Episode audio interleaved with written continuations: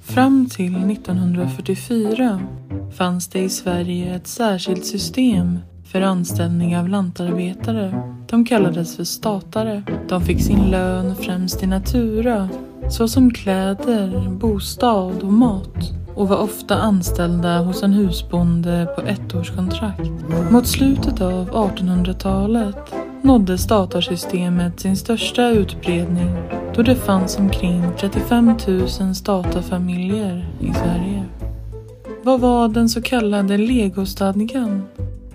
Hur skiftade synen på statarsystemet från samhällets sida över tid? Och vad gjorde statarna själva för att försöka åstadkomma förändring?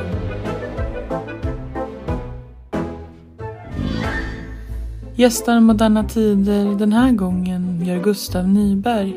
Han är doktorand i historia vid Stockholms universitet. Hans avhandling handlar om statarnas förfackliga kamp och fackliga mobilisering i Stockholms län cirka 1890 till 1920. Ja, men då hälsar jag alla lyssnare eh, återigen välkommen till Moderna Tider och framförallt hälsar jag dig välkommen Gustav Nyberg till podden. Tack så mycket. Vi ska ju prata om datasystemet i Sverige och jag tänkte man, man bara lite kort till att börja med kunde beskriva vad statarsystemet var för någonting. Statarsystemet och statare var, det var gifta jordbruksarbetare med en specifik anställnings och löneform. Och eh, den innebar då att statarna fick bostad, naturaförmåner och en kontantlön i sin lön. Och att de då lydde under legostadgan. Som var en eh, lag som hade feodala rötter men som, som följde, in, följde med in i det kapitalistiska jordbruket. Som eh, gav då husbonden vissa rättigheter gentemot staterna och vissa skyldigheter mot staterna och vice versa. Då. Så att eh, så husbonde var då som mot ogifta drängar och pigor kan man säga. Så staterna har gifta drängar och pigor. När tog det här liksom form, det här systemet? Från början? Och vad var det för typ av, hur såg jordbruket ut på den tiden?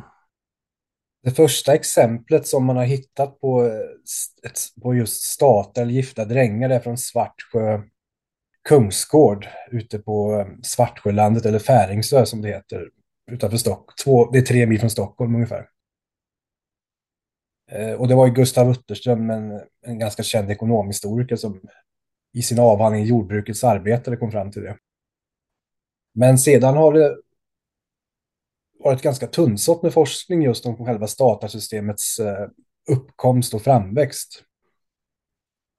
Vissa agrarhistoriker hävdar ju mer så att säga den agrara revolutionen som ett paraplybegrepp av olika. Det kan vara teknologisk utveckling. Man tar in eh, demografiska aspekter, alltså folkökning. Och sen har då andra forskare tagit upp eh, jordägarförhållandena i olika landsdelar som, för att kunna förstå varför statussystemet först spredde ut sig då i Stockholms län. Och, det var ju, och då menar ju Gustav Utterström att jordägarsituationen då var ju den mest centrala aspekten för systemets framväxt. Att du hade väldigt mycket adel och eh, ofrälse ståndspersoner som, som då var, jobbade i Stockholm som ämbetsmannaadel och, och att de ville ha sina jordbruk i närheten av staden. Och att eh, och det var då en, en grund för en kapitalistiskt jordbruk. Och att man då, feodala strukturer då levde kvar längre ju längre från St Stockholm du kommer. Mm. Och, då, och ser man då exempelvis antalet eh, självägande bönder var ju väldigt lågt antal i Stockholmstrakten. Medan man tittar i andra landsdelar så var det mycket högre procentandel självägande bönder. Vad tror man att vad det beror, berodde på då? Ja, tittar man på, går man tillbaka till medeltiden så har ju adeln alltid eh, velat då ha frälsebönder med ganska tunga arbetsbördor, så att de ska, kunna, de ska jobba så mycket som möjligt åt adeln. och betala en viss ränta. Och räntan kunde se ut olika. Det kunde vara i form av arbetsprestationer som man kallar för dagsverken. Det kunde vara att man betalade i natura, i reda pengar. Ibland så tvingades arrendebönderna köra, alltså skjutsar till Stockholm, skjutsa alltså avkastningen från jordbruket till Stockholm. Fram och tillbaka. Eh, så det, var, det, det, kunde se olika ut under olika tider. Det berodde lite grann på konjunkturer och sånt där. Om vilken typ av eh, pålagor man lade på frälsebönderna. Torparna var ju nästa steg i den utvecklingen. Frälse, frälsebönderna var ju, har ju funnits väldigt länge. Och i hela Europa den typen av eh, jordbrukare under adeln. De kallas ju landbönder då, men det är samma sak som frälsebönder. Men torparna är ju nästa steg och de var ju, hade ju mycket tyngre arbetsbörda under själva herrgården. Adelsmannen bodde, som ägde jorden. Där det kunde vara tre till fyra dagsverken i veckan för en, en torpare. Och sen, eh och de betalade oftast då i arbetsprestationer. Man jobbade på gården oftast. Åt adelsmannen. Så att man hade olika typer av eh, arbetskraft. Mm. För att tillgodose behovet helt enkelt. Och tittar man i Skåne exempelvis så var jordbruket mer organiserat enligt kontinentala strukturen. Då. Alltså Danmark och norra Tyskland är väl den närmaste motsvarigheten. Exempelvis hade ju frälsebönderna i Skåne, de hade livstidsstädja. Det innebar alltså att det kontrakt man hade satt man på livet ut. Medan man uppe i Mälardalen och i Östergötland, Mellansverige, hade ofta sina kontrakt på sex år. Så att incitamenten då att förbättra gården som frälsebonde var ju inte så höga här uppe i Mellansverige eftersom man, man kunde inte sitta, bara sitta säkert. Eh, Medan man då i Skåne och i Halland då hade kunde sitta livet ut. Och att äldste sonen då oftast, oftast fick ta över kontraktet. Så det blir ju mer tydlig feodal struktur. Men eh, kan man säga att liksom systemet var eh, liksom mer etablerat i hela Sverige? Nu, du vill veta alltså när, hela, när systemet var etablerat i stora delar av Sverige? Ja, stora delar av Sverige. Ja. Eh, då, då är vi inne på 1850-60-talet. Men eh, jag, jag, jag, ska, jag vågar påstå att statarsystemet var definitivt alltså utvecklat i Mälardalen, eller framförallt då i Stockholms län redan på år 1800 kan man säga att nästan alla herrgårdar hade stater. Men den kommer ut i Skåne så får du, ja, det kommer igång på 1850-1860-talet. Och det berodde på, som jag sa tidigare, då, att frälsebönderna satt på, på livstidskontrakt på sina eh, gårdar. Så att eh, adeln i Skåne hade inte samma behov då att införa ett nytt arbetsorganisatoriskt system som statarsystem. För man, hade, man kunde kräva så höga arbetsbördor av bönderna i Skåne. De satt på livstid och de hade intresse av att behålla sina kontrakt. Mm. Och det kallades för övrigt hoveri. Den typen av eh, att man då satt på livstidsstädja på sitt kontrakt. Men man, adelsmannen kunde kräva så mycket arbete han ville egentligen. Det var väldigt godtyckliga arrendekontrakt. Så att det var ingen eh, dans på rosor för de skånska frälsebönderna heller. Men att de, de mellansvenska frälsebönderna försvinner som sagt i rask takt under, under 1800-talets första hälft. Men vad är de främsta orsakerna till det då? Det här vet man faktiskt. Det finns väldigt lite forskning om det här, men eh, mycket tyder på att det skedde rena avhysningar, alltså att man avhyste eh, landbönder och för att införa ett nytt arbetssystem i jordbruket, ett mer lönarbet, att få in lönarbetskraft, framförallt då statare och eh Eh, stattorpare var ju en mellanform mellan statare och torpare. Man eh, ha, kunde ha en, eh, en ko på sin höjd, men man jobbade, man, man jobbade mycket mer på huvudgården under adelsmannen som stattorpare än vad en vanlig torpare gjorde. Men ett, det här renodlade statarsystemet om man bor i en statarlänga i, fler, i flerfamiljshus som lönearbetare i närheten av ladegården som man ofta byggde för att man skulle ha, ha väldigt kort sträcka till sin arbetsplats. Eh, då är vi inne på 1800-talet när det börjar ta sin form. Då. Men jag, jag ska också tillägga, alltså det, impulser från, det kan vara alltså impulser från England. Då, då, där skedde ju en övergång från feodalism till det man kallar för agrarkapitalism, alltså jordbrukskapitalism, redan i, under slutet av 1500-talet. Och där skedde det ju väldigt brutalt, alltså att eh, det var ju en ren strid mellan då bönder och adeln.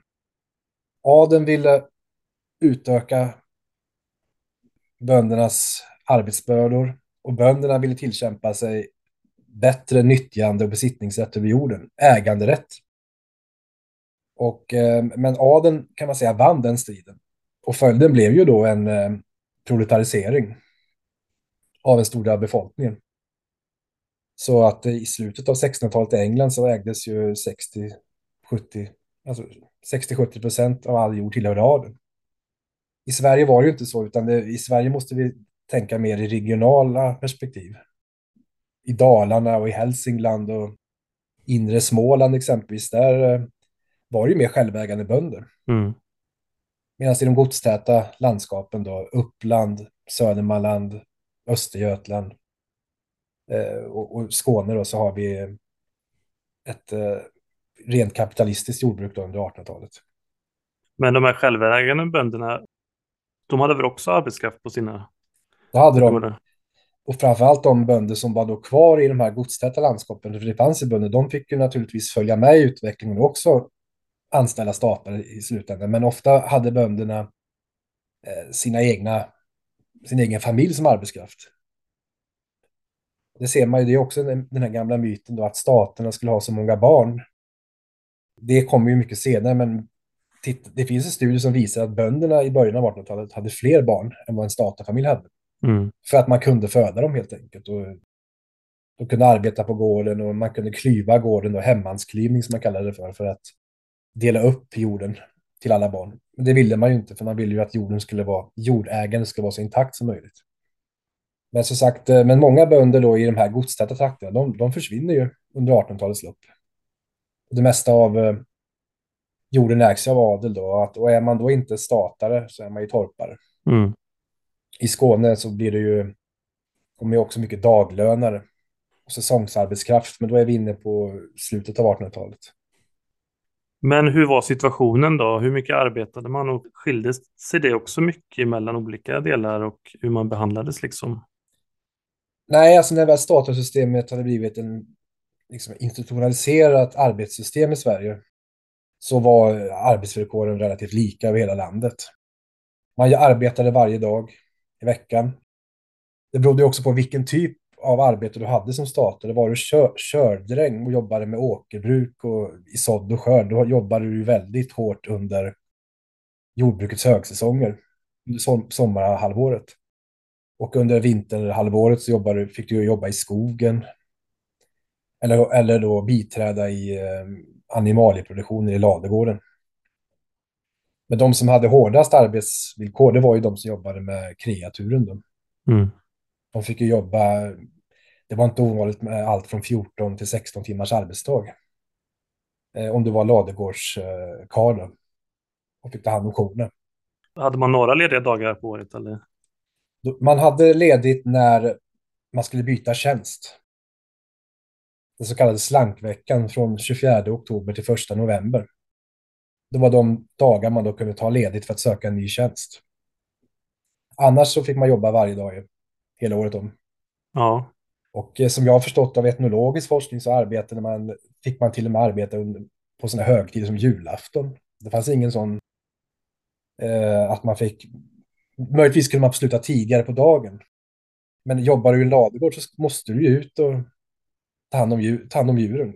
Det ska mjölkas och det ska mockas och ja, de här klassiska sysslorna för att djuren inte ska bli sjuka. Vad fanns det mer för sysslor som man gjorde på var det, många, var det väldigt uppdelat eller hade man liksom en bred palett av saker man gjorde? Som jag sa, de som jobbar i, i ladugården, de var oftast, det var det enda de höll på med. För att djuren behöver ju kontinuerlig skötsel året om, oavsett säsongsvariationer. De som jobbade med åkerbruket, de fick ju som sagt hoppa in eh, där de behövdes, ofta. Eh, så arbetsdelningen kunde vara ganska varierad då, beroende på vilken del av året man var i. Eh, sen hade du i och för sig vissa smeder, på, många smeder hade man ju, för att man hade jordbruksredskap som behövde underhållas. Så de var, de var ju också ofta statavlönade, fick då lön i bostad, natura och kontanter. Även slöjdare som behövde, du vet, man behövde sadelmakare och, och sånt, sånt som behövde kontinuerligt underhållas i jordbruket, redskap och eh, ja, trädgårdsmästarna, men de hade ofta högre status. Men de var statare också liksom. Jag skulle nog säga att de stod i, i en egen klass för sig. De ha- hade ingenting med själva statargruppen att göra på gården. De bodde ofta i egna, vill, alltså egna bostäder och hade inte mycket med dem att göra. Men rättaren exempelvis, som då var arbetsledaren, som skulle han, som skulle då kommendera ut arbete på morgonen, ringa i vällingklockan som man sa, va, på, på stallbacken för att klockan sex på morgonen skulle man ut och börja arbeta. Så fördelade då rättaren arbetet och rättaren hade ju då högre, han hade ungefär då samma kvantitet stat, alltså, alltså naturaförmåner som andra staterna, men han hade då en högre kontantlön. Sen kunde det finnas olika, det man kallar då för eh, godsbyråkratin då, det är bokhållare och inspektorer och olika sådana där, men de, de hade ingenting med staten att göra heller. De stod då närmare själva husbonden, godsägaren. Eller som staterna ofta själva, de kallade ju sällan arbetsgivaren för husbonde och ofta sa man patron.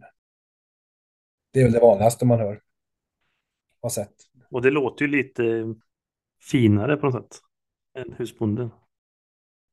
Men i juridisk mening då, enligt legostadgan, så kallas man då, då är det husbonde och staterna då är tjänstehjon. Enligt den gamla lagstiftningen då från, eh, om jag inte minns fel, så den första legostadgan kom 1664. Mm. Eh, Den avskaffades först då 1926. Men det låter ju som att det kunde vara ganska mycket folk anställda på en gård då. Eller skilde det sig mycket också utifrån vilka resurser man hade så att säga? Absolut. I, i godsen i Skåne, där kunde det, kunde det vara två, alltså, två till hundra personer som bodde på en herrgård. Här uppe i, i Stockholmstrakten där jag befinner mig, en normalstor herrgård var väl då 40 till, 40 till 60 anställda ska jag säga. Mm. Totalt. Då är alltså statare och alla andra övriga arbetare inräknat med husbondens familj också. Så att i, godsen på Skåne var större, men, de var men herrgårdarna var fler här uppe. Och mindre. Men de fick betalt i natura men också kontant också. Men var det liksom någon slags fickpengar man fick då eller? Ofta fick man ju då en kontant årslön, så fick man ju då ut kvartalsvis vissa summor. Man kunde, om vi säger då att 1890 så var en eh, kontant årslön för en statare 200 kronor. Ja, och det motsvarar ungefär mycket pengar. Jag vet inte exakt vad det skulle motsvara i dagens lön. Lönenivå. Vilket år var det sa du? 1890. Ja, En, eh, men årslön alltså. ja, I årslön så fick man, då, fick man väl ut 25-30 kronor. Kanske i, mellan då januari och, och mars. Så fick man ta ut 30 kronor. fick man gå upp till husbonden och ta ut. Man hade tagit ut de här, sen, sen kunde det naturligtvis ske då att vissa stater krävde ut hela årslönen på en gång. Och la undan den. Men eh, man, man höll ju sina pengar. Mm. att ta, ta ut så mycket pengar, det, många vågade inte det, risk för stöld. Och, och, mannen, och mannen hade alkoholproblem exempelvis. Som inte, som inte varit så, verkar varit så ovanligt på den här tiden. Var man nästan aldrig ledig så känns det ju också som svårt att göra av några pengar heller. Precis, men eh, och sen då i naturaförmån, ofta fick man ju då om exempelvis, ofta pratar man i tunnor, men, men om man fick då 600 eh, kilo råg, 200 kilo vete, 200 kilo korn. Hade man, en, hade man en gris så kunde man få 200 kilo blandsäd som foder till grisen. Så kunde man få sill och strömming. Och då ofta var det liter då, 20 liter strömming, 20, 20 liter sill och eh, viss mått salt kunde man få. Och bostaden var ju då i normala fall ett rum och kök. Man fick då. Och det var det som var lönen och i, i enstaka fall kunde man också ha ett litet kryddland intill då själva statarbostaden så man kunde få odla lite små saker.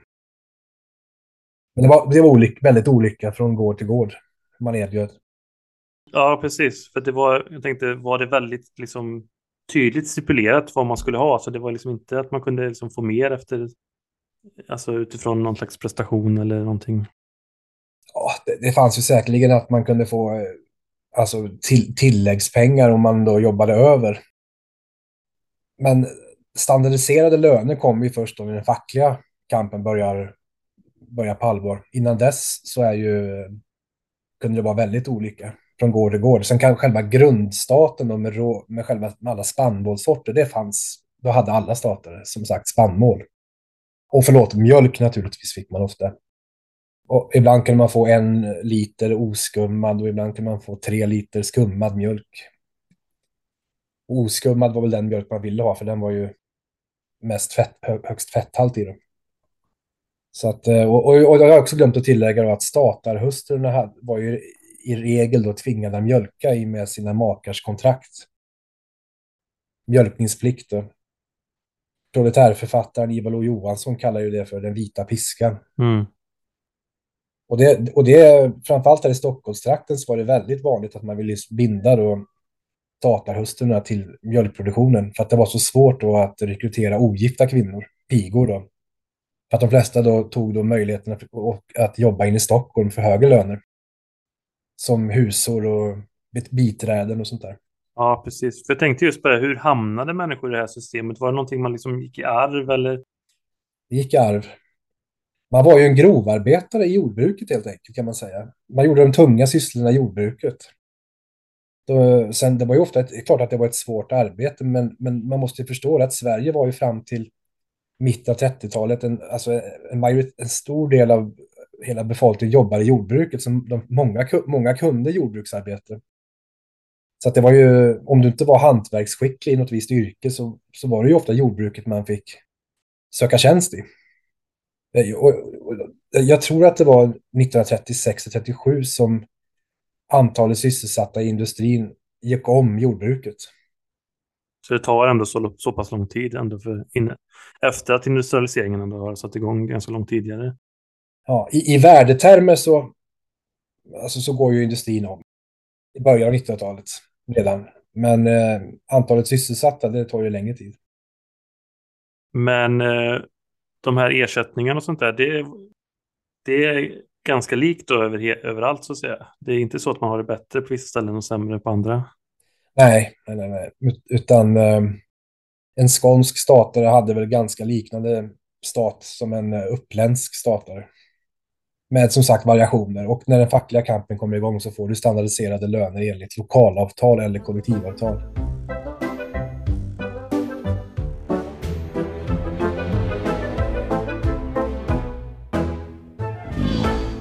Hur såg man i samhället på det här systemet? Fanns när liksom, du pratar om fackliga kampen och sådär om förbättrade villkor. Och, men fanns det någon debatt? Eller när kommer debatten igång kan man säga om statar? statarnas situation? Det börjar alltså ganska tidigt, redan när systemet börjar blomma ut kan man säga, i slutet av 70-talet så är många väldigt kritiska. För att man tänker att de här människorna, det kommer bli väldigt svårt för dem att försörja sig när familjerna växer. Som, som den här, för att lönearbetare i, i, den, i den storleksordning som det blir då med antal stater, man visste ju det redan då att det här kommer växa. Mm. För att de herrgårdar, de godsägare som inte följer med den utvecklingen kommer ju konkurreras ut. När de då lever med gamla frälsebönder och det systemet. Så att alla, det kommer ju bli en kedjereaktion. Eh, så att det, de, redan på 1780-1790-talet varnade ju samhällsdebattörer för det här, va? att det kommer bli öka fattigdomen och eh, fattigstugorna kommer fyllas av just statare när de blir gamla och inte or och orkeslösa. Och att, eh, och man gjorde ju också sådana, alltså de, de, den tidens journalister, om man ska kalla det för, såg ju redan då att, att socknar med, med en stor andel självägande bönder hade ju en... Där var levnadsstandarden mycket bättre än socknar där, där all jord ägdes av ett fåtal herrgårdar, där man hade statare. Så det började tidigt och eh, när vi kommer in på 1830, 40 och 50-talet så varnar ju många land, alltså, landshövdingen i Stockholms län, han eh, så, så, skrev det ordagrant mer eller mindre att statarsystemet alstrar fattigdom. Och att godsägarna bara tänker på egen vinning. Och att den här gamla, den gamla kulturen, då, folkliga kulturen, som han, de, vad de menar med det, det vet jag inte. Men eh, landbosystem, bönder, att det försvinner. Och att man såg det som något väldigt alar alarmerande. Och det fortsätter under hela 1800-talet kan man säga. Eh, slavsystemet kallar man det för. Slav, och, sen, och sen då naturligtvis eh, eh, legostadgan döpte man om till slavstadgan då, i radikala liberala kretsar. Men det fanns ändå så pass starkt politisk förankring som ville behålla systemet under, över tid den tidens godsägarhöger, om man ska kalla det för det, den höger-vänsterskalan var ju inte så utvecklad naturligtvis när vi kom i början av 1800-talet. Men den här konservativa adeln, de, de diskuterade inte det där överhuvudtaget. Det var så självklart när systemet var infört att det skulle bevaras. Mm. Utan det var ju som sagt liber, liberala iakttagare som såg att det här ökade fattigdomen. Och att det fanns som det är liksom inget intresse hos de här staterna att utvecklas som människor menar de. Att de, de bara jobbade i samma hjulspår liksom hela tiden och fick, fick det inte bättre. Och pressen och sånt skrev också mycket om det. Ja, de här första radikala tidningarna skrev mycket om det. Folkets röst till exempel skrev ju om det. Det här stat, statkarlseländet kallar man det för. Det, det normala, vad heter sådana här vad man säger, titlar på just statar, det är ju statdräng, statkar, så slår upp en mantalslängd exempelvis. Eller en husförslängd som släktforskare, så då, då träffar du ofta på de här begreppen statdräng, statkar. Eller, eller giftdräng. Eh, det står ju aldrig statare, det gör det inte, utan det är den folkliga benämningen på den här arbetargruppen. Då. Och den kommer först på 1870 och 1880-talet i just dagspressen den benämningen då, att man börjar se att man använder, just ordet statare. Och det var liksom ett... Eh, var det liksom ett nedsättande ord? Ja, det, många tyckte absolut inte att det var lämpligt att använda det. Sen under 30-talet, nu kommer vi in på 1900-talet, då kan man se att det står statare i att prästen då har skrivit lite slarvigt bara statare i någon i något så här dödsbevis, exempelvis som en, eh, om en statarhustru har avlidit, en staträngsänka har avlidit så kunde man bara skriva, prästen bara skriva samhällsstatus, kunde stå statare bara. Men fanns det någon egen organisering från staterna själva så att säga, eller politisk? Eh... Det, då kommer vi in på mitt avhandlingsämne. Ja, men det var lämpligt. Ja. Och eh, de 1890-91, alltså ett år efter det socialdemokratiska arbetarpartiet konstitueras så påbörjar stater då i, i Stockholmstrakten, i Södermanland och Östergötland förfackliga strejker.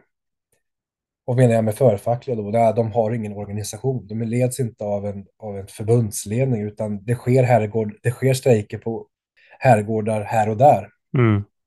Via ryktesspridning och direkt in, alltså påverkan från politiska agitatorer. Då socialdemokratin har ju, liksom, har ju börjat växa fram då i Stockholm. Det började ju i Skåne, ska tilläggas, i, i Malmö, men sen kom det ju upp då på 1880-talet. Men då var det ju inget, då var det ju mer en förening, utan det blir ju ett parti först 1889 i samband med andra internationalen då i Paris. Så var kan man säga den internationella, det var då den internationella socialdemokratin föddes socialdemokratin fanns ju i Tyskland, Danmark tidigare än i Sverige. Men då 1889 så fanns det då ett socialdemokratiskt arbetarparti i Sverige. Och ganska omgående så såg man ju det att vi, vi, är, vi är väldigt fokuserade på industriarbetare och hantverksarbetare i städer, men vi har glömt bort jordbruket. Och man började då agitera. En sån här pionjär, Johan Axel Rylander, en, eh, han, dö, han avlider i slutet av 1890-talet, så han eh, var inte så långvarig som agitator. Men han eh, kommer då från en eh, arrendatorsfamilj, så han känner till förhållandena på landsbygden. Så han blir ganska direkt och eh, rekryterad då som agitat, landsbygdsagitator. Och han lyckas ju eh, ja, få till vissa möten. Och man, eh, en arbetarklubb exempelvis får man till i eh, norr om Sollentuna i Stockholm. Som är just för jordbruksarbetare. Majoriteten i Sollentuna är statare, så att det var statare som var med i den föreningen. Jag har hittills då kunnat se att 12 regelrätta strejker inträffade 1890 i, Stockholms län. Och eh, man strejkade då för nedsatta arbetstider. Man ville få ner sina arbetstider till 10 timmar per dag. Och den parollen låg ju i tiden. För tittar man i andra internationalets då programpunkter, den internationella arbetarrörelsens programpunkter, så är det åtta timmars arbetsdag. Som står på alla banderoller och sånt där när man gick första maj. Jag ska tillägga också att första gången man gick första maj, det var 1890. Mm. Så att det fick ganska direkt utslag på landsbygden. Och, eh, men staterna de visste ju också om det att tio timmar var mer rimligt mål än åtta timmar. Man såg så att säga tio timmar som ett etappmål på vägen till åtta timmar. Men att om man då hade 12 till 14 eller 15 timmar så var det för radikalt tyckte man. Mm. Så tio timmar var då en mer rimlig utgångspunkt. Och tio timmars rörelser fan, hade ju pågått i England långt tidigare, redan på 1850-60-talet via chartismen. Då. Så att det, man visste ju om att arbetare i andra länder naturligtvis, eller socialdemokratin spred information om att arbetare i andra delar av Europa hade gjort det här. Va? Ni kan också göra det. Och sen då, naturligtvis fanns det ju en väldigt, eh, på herrgården fanns det en väldigt stark eh, ilska över de hårda arbetsvillkoren. Mm. Och då att när då den här politiska, den här spridningen av det här politiska budskapet kommer så blir det ju en, smälts det här samman kan man säga. Och i vissa fall lyckas man faktiskt genomdriva tio timmars arbetsdag. Men i vissa fall, i vissa fall misslyckas man. Och eh, den tidens husbönder, de blir ju verkligen tagna på sängen. De trodde ju aldrig att, att den här eh, socialistiska rörelsen skulle nå ut till landsbygden. Men de var väldigt snabba då med att komma med motåtgärder. Och då hotade man just med legostadgan. Att om ni inte återgår till arbetet så kommer ni bli ställda inför rätta för brott mot legostadgan. Och, eh, och då, då var det då alltså arbetsvägran då och då enligt legostadgan kunde man bli dömd då till ganska alltså hårda straff. Då, till exempel skulle man få böta halva årslönen. Och för en statare var det naturligtvis omöjligt att betala halva årslönen i böter. Och de, de då som blev åtalade för brott mot legostadgan och dömda, de hamnade ju ofta i fängelse. Mm. På grund av att de inte kunde betala sina böter. Då blev det så kallad bötesomvandling. Men hur länge kunde man sitta då? då? Det, kunde, det berodde på hur stor bötesumma det var. Men eh, jag har sett allt från 12 dagar till en månad. Och sen då blev man ju utan arbete, så fru och barn fick ju bli utkastade på bar backe. Då. Var det så att man på något sätt blev svartlistad också i så fall? Svartlistad blev man också. Ja. Staten hade ju arbetsbetyg med sig när de skulle gå till nästa gård. Det kallades för orlovssedel. Och husbönderna då som verkligen ville klämma till de här tidiga socialisterna bland staterna. Då skrev man socialist på baksidan av orlovssedeln. Då hade man svårt att få nytt jobb. Precis, och vissa gick ju då och klagade till Länsstyrelsen. Att hur ska jag kunna få ett nytt jobb med den här orlovssedeln? Ofta var det svaret, du har felat, vi kan ingenting göra. Nej, hur såg, alltså för att eh, lagen var ändå på, eh, var inte på staternas sida så att säga. Nej, utan legostadgan som sagt, den var ju det var ett maktinstrument för, eh, för husbönder eller överklassen och staten då för att tvinga då tjänstehjonen till lydnad. Och tjänstetvång då också, att de skulle ta tjänst och jobba. Men var ordningsmakt och sånt också inblandade i det här med Absolut. Ja. Länsmännen var ju de ofta som kom till herrgårdarna vid strejker och läste upp de här tillämpliga paragraferna i legostadgan. Oftast var det paragraf 1052 man läste upp. Och jag, kan, jag vet inte om, om legostadgan finns utlagd på nätet, men det borde den göra. Så de som lyssnar på det kan ju söka upp och se då paragraf 1052. Det var absolut de mest missbrukade paragraferna kan man säga. Underlättar det liksom att ingripa då? Eller? Nej, det, och ofta vet det, så svarar ju staten med att de inte kände till vad som stod i legostadgan. Men, det, men, men många som sagt eh, kunde ju då med repression tvinga staterna tillbaka till arbete. Men eh, en arbetstidsförkortning skedde 1890. Hur länge den varade, det vågar inte jag svara på. Det kan ingen ge ett svar på. Men var det som i mycket andra tidiga konflikter att man tog in eh, strejkbrytare och så också? Det skedde mycket senare. Då är vi inne på eh, ja, egentligen början av 1900-talet och eh, efter första världskriget. Det är när den fackliga kampen kommer igång då och även då godsägarna börjar organisera sig. Mm. Men just de här förfackliga strejkerna, de är ju väldigt intressanta för att eh, man hade ju ingen ledning, ingen för, alltså ledning, men, men ändå så lyckades man alltså kollektivt strida för en gemensam fråga. Då. Och det var ju väldigt imponerande. Ja, absolut. Men man hade ju ingen ekonomisk trygghet heller då. För senare hade man ju strejkkassor och sånt där. När fackföreningarna organiserade sig. Precis, men, men just det också att eh, tidigare då forskning har då hävdat att de här strejkerna skulle varit spontana missnöjesyttringar. Jag hävdar ju då i min, mitt, min kommande avhandling då att det var de inte, utan de var strategiskt. De var strategiska strejker. Och det ser jag inte minst på att man då strejkar under skörden. Alltså mellan då, från då slutet av juni till egentligen början av augusti. Alla strejker sker då. För de här tio timmars rörelser. Så man, man, man visste hur, hur man skulle utöva påtryckning. Men var det någonting som spreds över hela Sverige samtidigt då? Det spreds till Östergötland, där man också försökte organisera stater då norr om Norrköping. Så stora delar av Östergötland, Södermanland, vissa delar av Västmanland. I Skåne skedde det väldigt få strejker, konstigt nog. För man kan, annars kan man tänka sig att Skåne skulle varit mer, men eh, det var framför allt i Mälardalen och eh, Östergötland som strejkerna var som flest och eh, mest hårda kan man säga. För det dröjer ju ändå ganska länge innan systemet så helt avvecklas. Det sker ändå liksom förbättringar för staten över tid då? Absolut. De, den första förbättringen kan man ju säga är där i den förfackliga kampen när man får ner arbetstiderna. Nästa steg är ju då när Skånska lantarbetarförbundet bildas 1904. Och man lyckas då få, få till lokalavtal och eh, lyckas då även eh, på vissa gårdar förbättra lönevillkoren. Så att Skånska lantarbetarförbundet var ju där den organiserade lantarbetarrörelsen startade. De här första försöken 1890-91, de eh, försvann ju bara några månader efter deras tillkomst.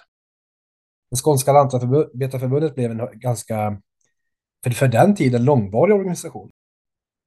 Och eh, de eh, gick ju ganska om, omgående ut i strejker ute i Skåne i samband med, med organiseringen. Men visst, de eh, hade det tufft, de här första pionjärerna inom lantarbetarrörelsen i Skåne. De, svartlistningen var ju väldigt omfattande. Då skrev man oftast inte socialist på Olofssedlar, utan då skrev man lantarbetare. Mm. Och lantarbetare, det betecknar ju då en organiserad statare. Men sen då 1906, då bildade man Mellersta Sveriges lantarbetarförbund med utgångspunkt i Eskilstuna. Så Södermanland då är det, vad heter det, det området framför allt man har som eh, verksamhetsområde, men även då i Västmanland i anslutning till järnbruken. Järnbruken hade också statare. Och 19, först 1908 så bildas då Svenska lantarbetarförbundet genom en sammanslagning då av eh, Mellersta Sveriges lantarbetarförbund och Skånska lantarbetarförbundet i Mjölby 1908. Och eh, det förbundet kan man säga bildades i en väldigt eh, olycklig tid. Det var konjunkturomslag till det sämre då för arbetarparten. Det är sällan bra att gå ut i strejk eller i avtalsförhandlingar i lågkonjunktur. Nej. Som du sa, strejkkassorna sinar väldigt fort då. Eh, och det var hög arbetslöshet. Och sen kom ju storkonflikten då, alltså storstrejken 1909. Och det slår ju full, alltså fullständigt sönder lantarbetarrörelsen, Svenska lantarbetarförbundet. Och enligt Per-Erik Back då, som skrev eh, En klass i rörelse, en av de kändaste böckerna om eh, lantarbetarrörelsen. Han menar ju då att storstrejken drabbade kanske då lantarbetarförbundet hårdast av alla fackförbund. Det finns, så efter storstrejken så finns det i princip inte ett, det finns ett lantarbetarförbund på pappret. Men i princip alla avdelningar läggs ner. Men upp, uppslukas de av andra fackliga rörelser? Nej, utan man lägger ner avdelningar. Du har en styrelse kvar då som är i dvala i princip. Och sen kommer ju första världskriget och då är ju också arbetarrörelsen i hela Europa i kris. Eh, så det är först 1917-18 där man börjar återuppta kampen. När konjunkturerna börjar, världsmarknaden börjar komma igång igen efter kriget. Men, eh, och då, vad heter det, just e-, efter första världskriget så börjar ju reorganiseringen av Svenska Lantarbetarförbundet. Men, som, men sedan börjar det uppkomma andra förbund, regionala förbund. Ett, ett sådant är ju Upplands Lantarbetarförbund. Med eh, utgångspunkt då i Kungsängen i Uppland. Men Upplands Lantarbetarförbund fick snart hela Uppsala Stockholms län som sitt verksamhetsområde. Och sedan bildades då Mellersta Sveriges Lantarbetarförbund och det var ju väldigt kopplade till Västmanland och delar av Södermanland och Dalarna. Mm. Och det var mer kommunistiskt. Så att du hade då Svenska Lantarbetarförbundet som var väldigt kopplat till, eh, till LO och socialdemokratin. Så hade du Upplands Lantarbetarförbund som var mera, de hade förvisso en ordförande då, Oskar Sjölander som var riksdagsman för Socialdemokraterna. Men som inte var så hårt hållna av LO då. Och Mellersta Sveriges Lantarbetarförbund, det var ju då vänstersocialister som de kallades för då. Sveriges vänstersocialist, vänster, nej förlåt, Sveriges socialdemokratiska vänsterparti hette det. Under den här tiden. Det som idag är Vänsterpartiet. Ja, partisplittringen var väl där 1917 då? Precis. Så, så, Och de började tidigt då eh, vända blickarna utåt landsbygden. För de eh, insåg ju då att den tidens socialdemokrati hade i stort sett misslyckats organisera jordbruksarbetare på bred front. Så där tänkte ju de att de hade en öppning. Men skiljer deras liksom arbete, eller liksom fackliga arbete, skiljer det sig åt från det mer socialdemokratiska då, om man ska vara, använda det begreppet? Ja, de hade ofta en väldigt så här, direkt dem- demokratisk tanke. Va? Att, att man skulle då ge eh, distrikt och avdelningar en större makt över avtalsrörelser och strejker och inte att, då att ledningen skulle ha eh, utslagsgivande makt alltid. Va? Att de ska bestämma. Utan man ville då rösta att medlemmarna skulle vara aktiva. Mm. Eh, det var väldigt syndikalistiskt präglat kan man säga. Och Upplands lantarbetarförbund funkade ju på det sättet också kan man säga. Att de hade de eh, arbetsformerna var att sk- skulle till exempelvis eh, ombudsmannen ha en motorcykel så skulle alla avdelningar rösta om det. Är vi villiga att betala motorcykel för ombudsmannen? Jo, för då kommer han snabbare till avdelningen. Va? Ja, men då absolut, då ska vi klubba igenom det. Medan Svenska Lantarbetarförbundet hade mer en toppstyrd, mer en toppstyrd facklig organisation. Och det följde ju med mer LO också.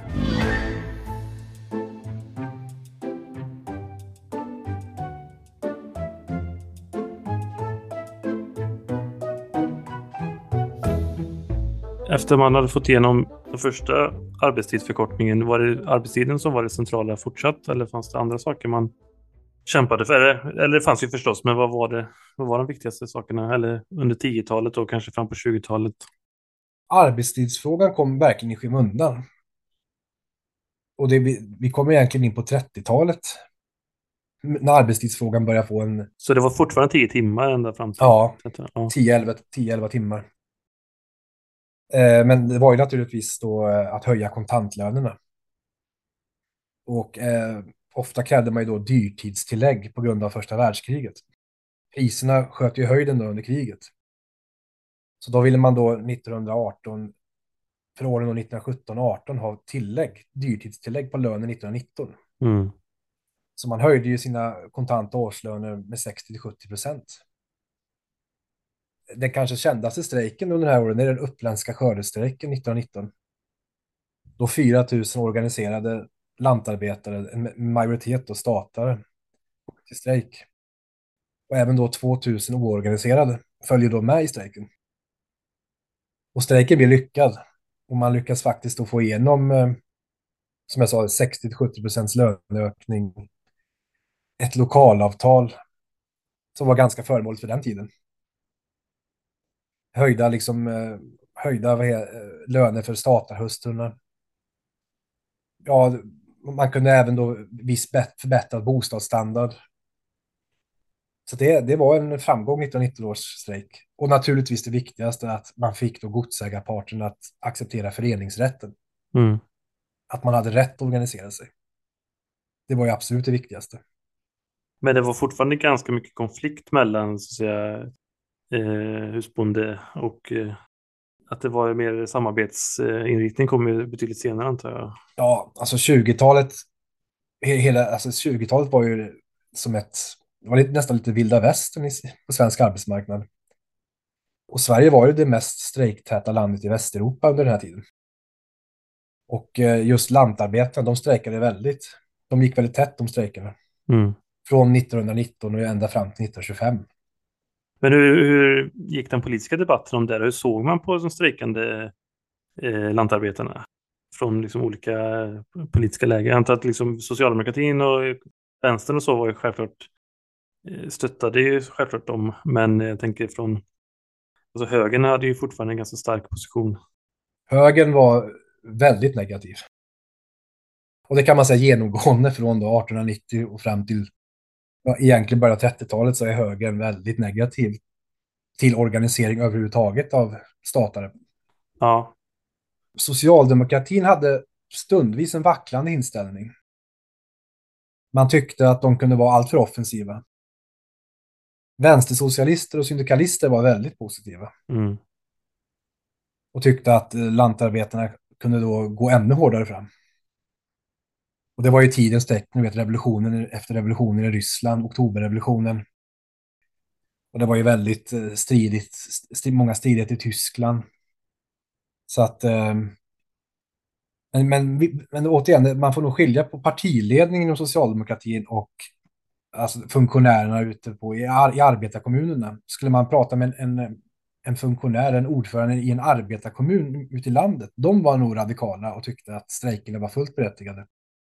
Men de som då satt i riksdagen och försökte då bli ett, ett regeringsbärande parti, de ville då ja, att staterna verkligen skulle ta det lugnt.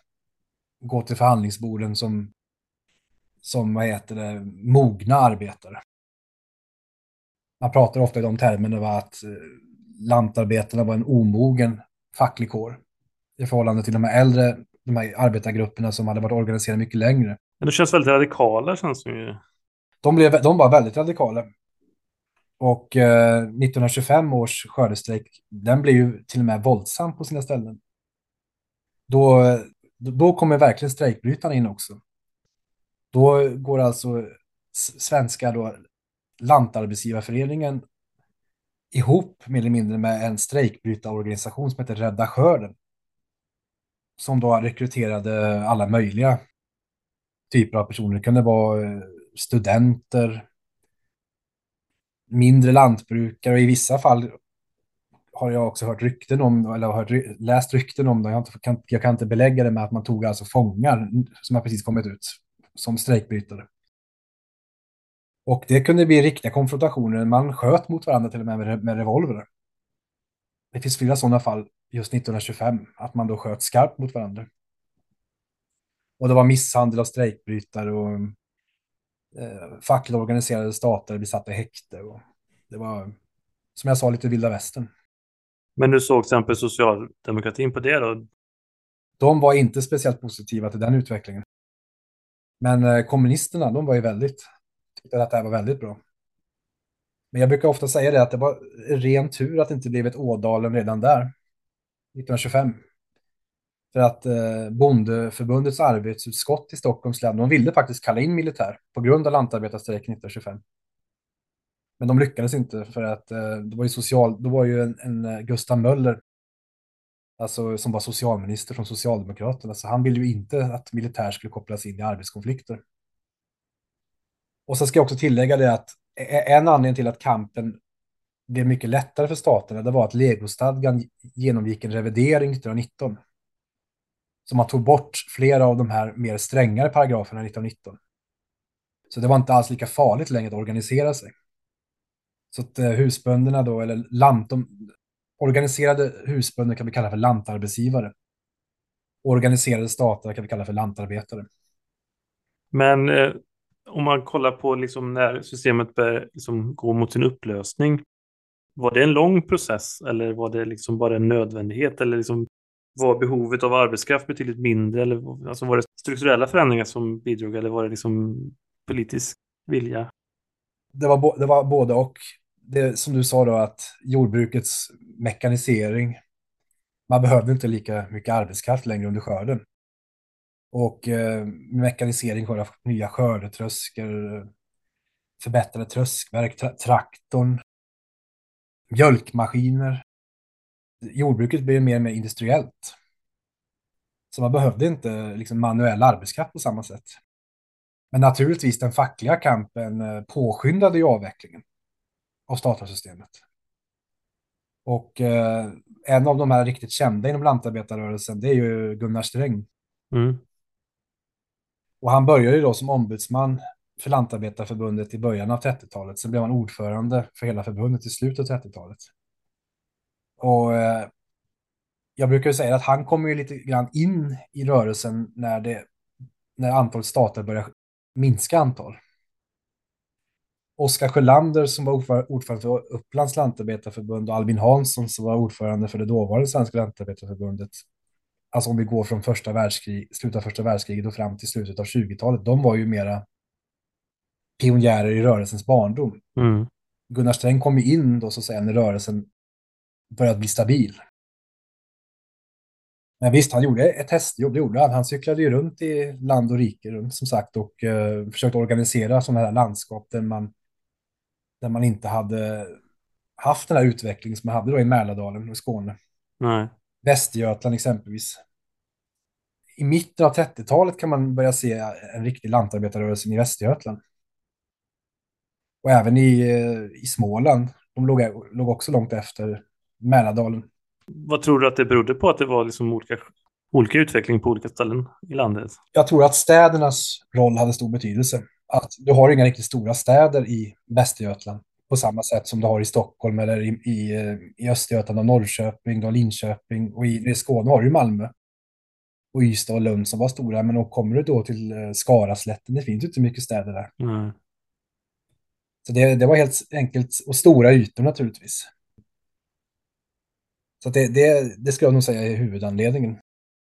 Men hade Socialdemokraterna, hade de det på liksom i, sin politiska, i sitt politiska program, eller vad man ska säga, att avskaffa statssystemet? Eller var det någonting som bara blev en nödvändighet i slutändan? Det var ju en facklig fråga framför allt. Eh, så det var ju Svenska Lantarbetarförbundets mål. Och eh, Gunnar men de var ju ändå en del av rörelsen, men alltså, de kanske påverkade ja, Absolut, så det klart att socialdemokratin var ju involverad i förbundet, så var det helt klart.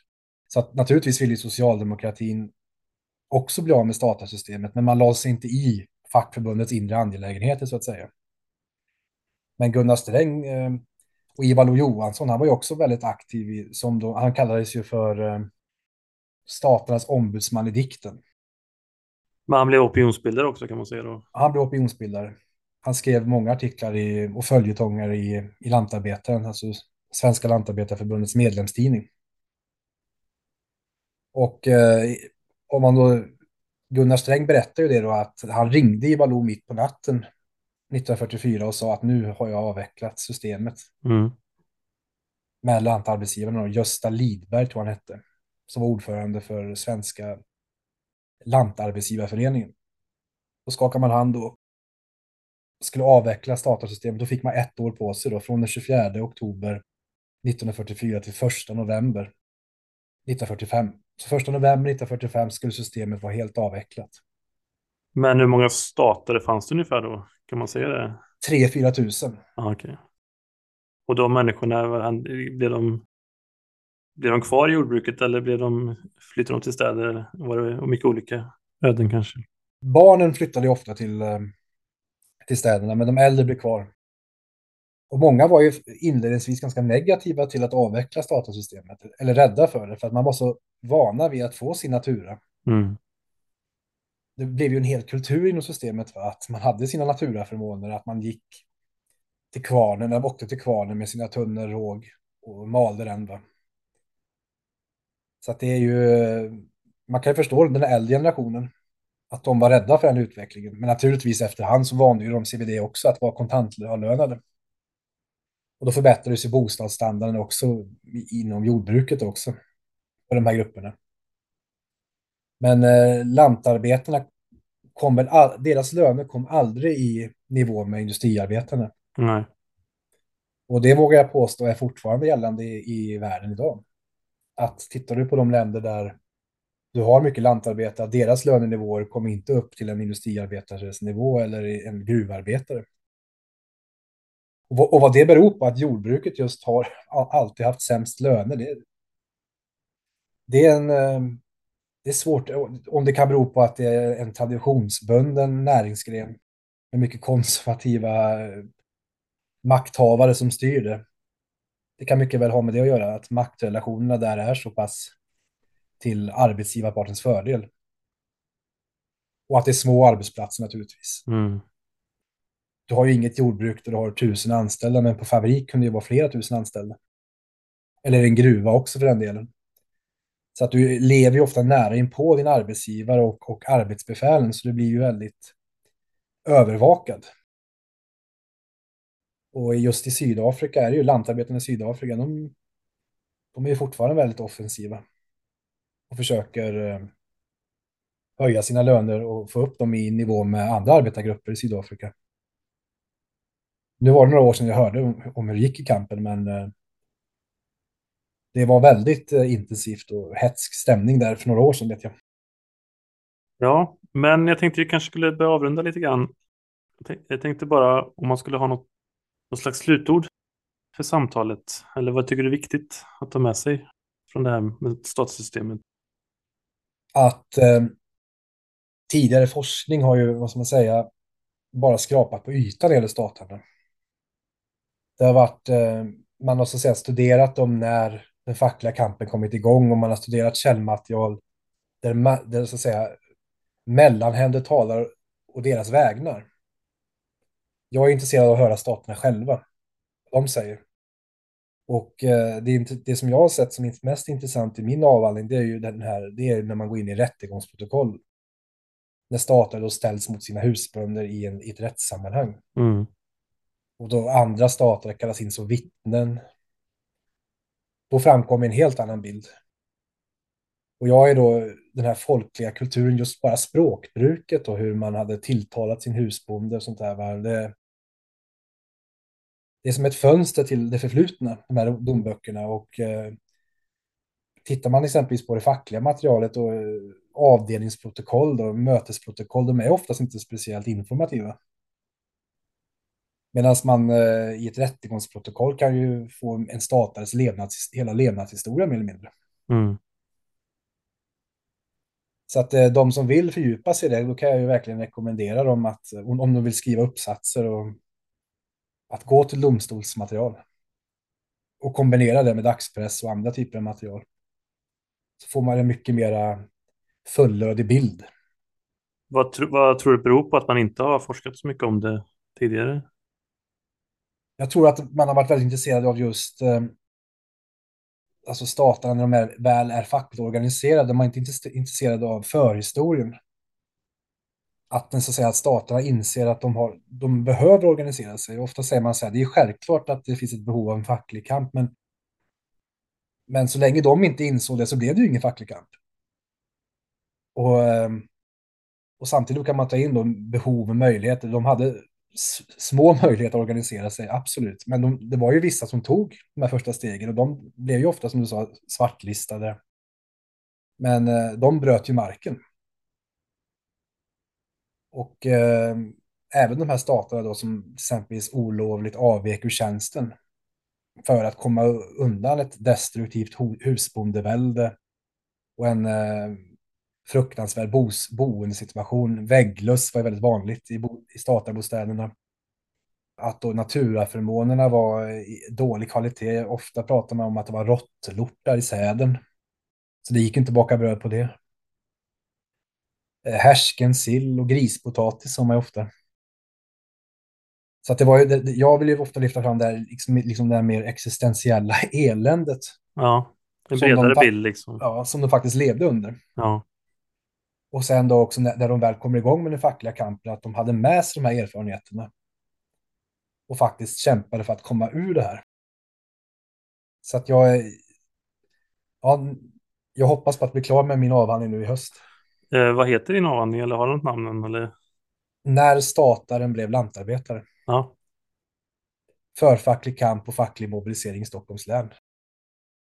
Ja, nej, men det är superintressant här tycker jag och eh, ser fram emot avhandlingen då när den blir klar. Men eh, med de orden så tackar jag dig Gustav Nyberg för medverkan i podden. Tack ska du ha.